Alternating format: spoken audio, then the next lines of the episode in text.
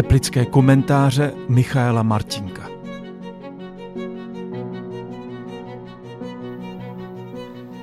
Zdravím vás eh, opět z Teplic, z naší komunitní kaple. Komentář nazvaný Umírání s covidem jsem tady měl 10. února letošního roku. Tenkrát mě nenapadlo, že se k tomu tématu budu muset ještě vracet. Jenže v současné době už zase každý den umírá na covid víc než 100 lidí. Počtu nově nakažených jsme opět spolu se Slovenskem nejhorší na světě. Politici, odborníci vyzývají k očkování. Já to beru vážně, dostal jsem už třetí dávku. Jenže co mám říct ženě, která si stěžuje, že má po přijetí vakcíny narušený menstruační cyklus? Nebo jak vysvětlit rodičům, že jejich neočkované děti se musí stále testovat, zatímco ty očkované nemusí? Těch problémů a nejistot je hodně. Můj oblíbený komentátor Martin Fendrich nedávno napsal na aktuálně CZ.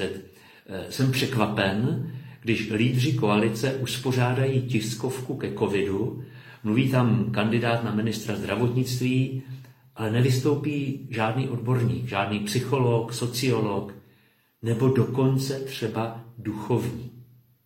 Jen sami politici, jako by, na těch, jako by těch dalších aspektů nákazy nebylo, jako by o ně nešlo. A když jsem si to přečetl, tak mě napadlo, eh, co bych asi řekl, kdybych byl pozván na vládní tiskovku ke covidu. Právě v pozici duchovního. Asi bych začal soucitem. Bolí mě, když vidím, že nějaký člověk trpí. Plakal jsem, když umíral na covid eh, můj přítel. Je mi to rodičů, kteří museli mnoho měsíců pomáhat svým dětem s online výukou a přitom ještě sami eh, online třeba pracovat. Eh, obdivuju lékaře a zdravotní sestry, že jsou schopni i v tom obrovském nasazení věnovat tolik lásky a pozornosti každému pacientovi. Dokonce i tomu, který jim za pár hodin doslova zemře pod rukama. Dokonce i tomu, který tam vůbec nemusel být, kdyby se včas nechal očkovat. Poděkoval bych všem občanům za to, že neseme tuto krizi společně, že se navzájem podporujeme, že se každý snaží dělat, eh, co je v jeho silách. Abych pokračoval důrazem na lidskou důstojnost. Ve vypjatých situacích máme totiž eh, všichni tendenci k rychlým a často nespravedlivým soudům. Takže bych řekl, každý člověk si zaslouží úctu. Ten, kdo se nakazil a leží na kyslíku. I ten, komu se infekce vyhýbá. Ten, kdo už má tři dávky očkování. I ten, kdo ho z jakýchkoliv důvodů odmítá. Politik, který musí rozhodnout, i když si neví rady. Ale taky podnikatel, který kvůli rozhodnutím toho politika eh, přijde o svůj výdělek. Ti všichni, i když stojí eh, na různých stranách různých barikád, jsou především lidé. Každý z nich prožívá své radosti a bolesti, své nejistoty, strachy, eh, úzkosti. Můžu s někým nesouhlasit, můžu proti němu argumentovat, ale nebudu ho odsuzovat. Nebudu o něm lhát a nebudu jim pohrdat. Já přece taky nechci, aby mě někdo pomlouval nebo odsuzoval. Další věc, kterou bych řekl na té vládní tiskovce, by se týkala naděje. Prožili jsme horší věci. Prožili jsme války, totalitní režimy, morové rány. A to všechno skončilo.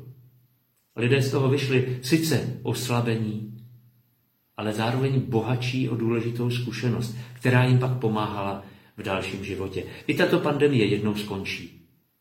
A i ona nás snad něčemu důležitému naučí. Taky bych mluvil o provázanosti duše a těla.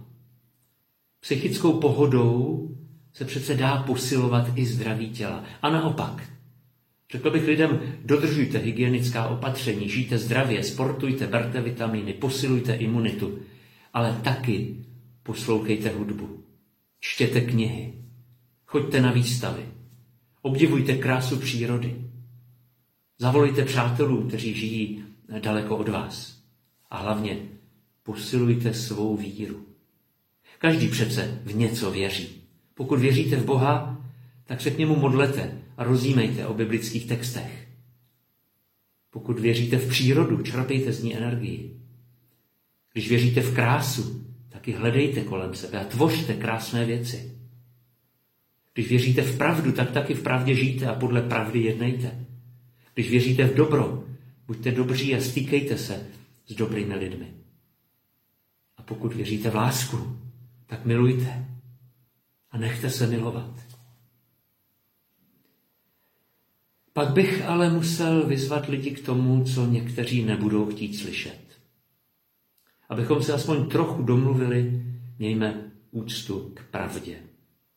Můžeme mít různé názory, ale neměli bychom spochybňovat fakta. Tedy to, co je jasné, prokázané, nevyvratitelné. A to je v této chvíli třeba skutečnost, že na jednotkách intenzivní péče je ve věkové skupině 50 až 60 let v přepočtu na 100 000 obyvatel 23 krát více neočkovaných než očkovaných kvůli covidu. Ve skupině nad 60 let je to 9 krát víc, ve skupině nad 70 let 7 krát víc. A zhruba polovina z těchto lidí na covid umírá. Opakuju, toto není názor, to jsou fakta. Čili očkování prokazatelně snižuje šíření infekce. A kdyby bylo víc očkovaných, nemuselo by tolik lidí trpět a umírat. Já bych nenutil nikoho k očkování. Chápu ty obavy, eh, o kterých jsem mluvil na začátku. Ale apeloval bych na zdravý rozum a odpovědnost vůči ostatním. Ne nadarmo papež František neúnavně opakuje, že očkování je projev lásky k bližnímu.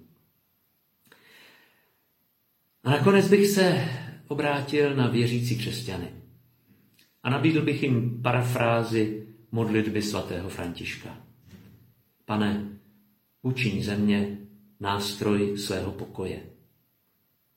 V našem státě vládne chaos, ať do něj vnáším řád.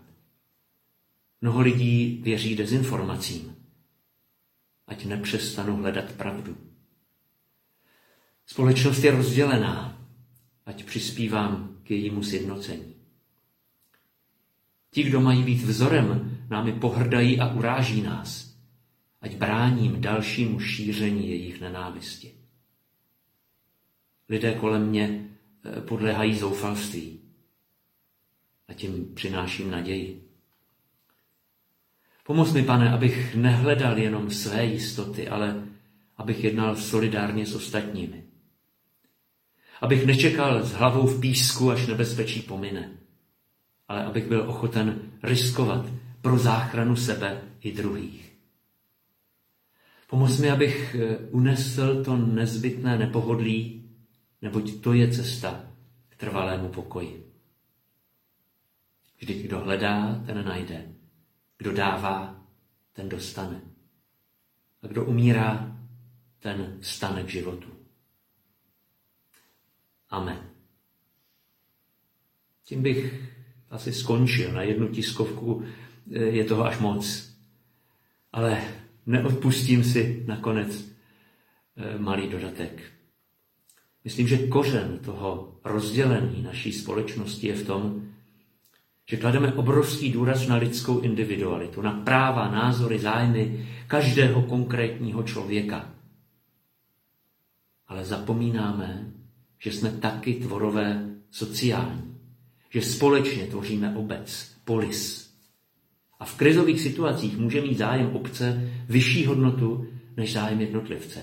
Protože teprve celá obec společně může naplnit zájmy všech jednotlivců. Ta současná pandemie je toho typickým příkladem. Před nemocí nás nezachrání to, že bude každý svobodně hledat cestu ke svému zdraví. Zachrání nás to, že si společně zvolíme jednu cestu, na které se shodneme, že je nejúčinnější. A to je v této chvíli očkování. Tak jako jsme díky očkování radikálně omezili šíření spalníček, zarděnek, záškrtů, žloutenky, neštovic, tak můžeme omezit i šíření covidu. A pro nás, křesťany, je tahle volba morální povinností. Protože společné dobro je pro nás stejně důležité jako důstojnost každého člověka. Hezký večer.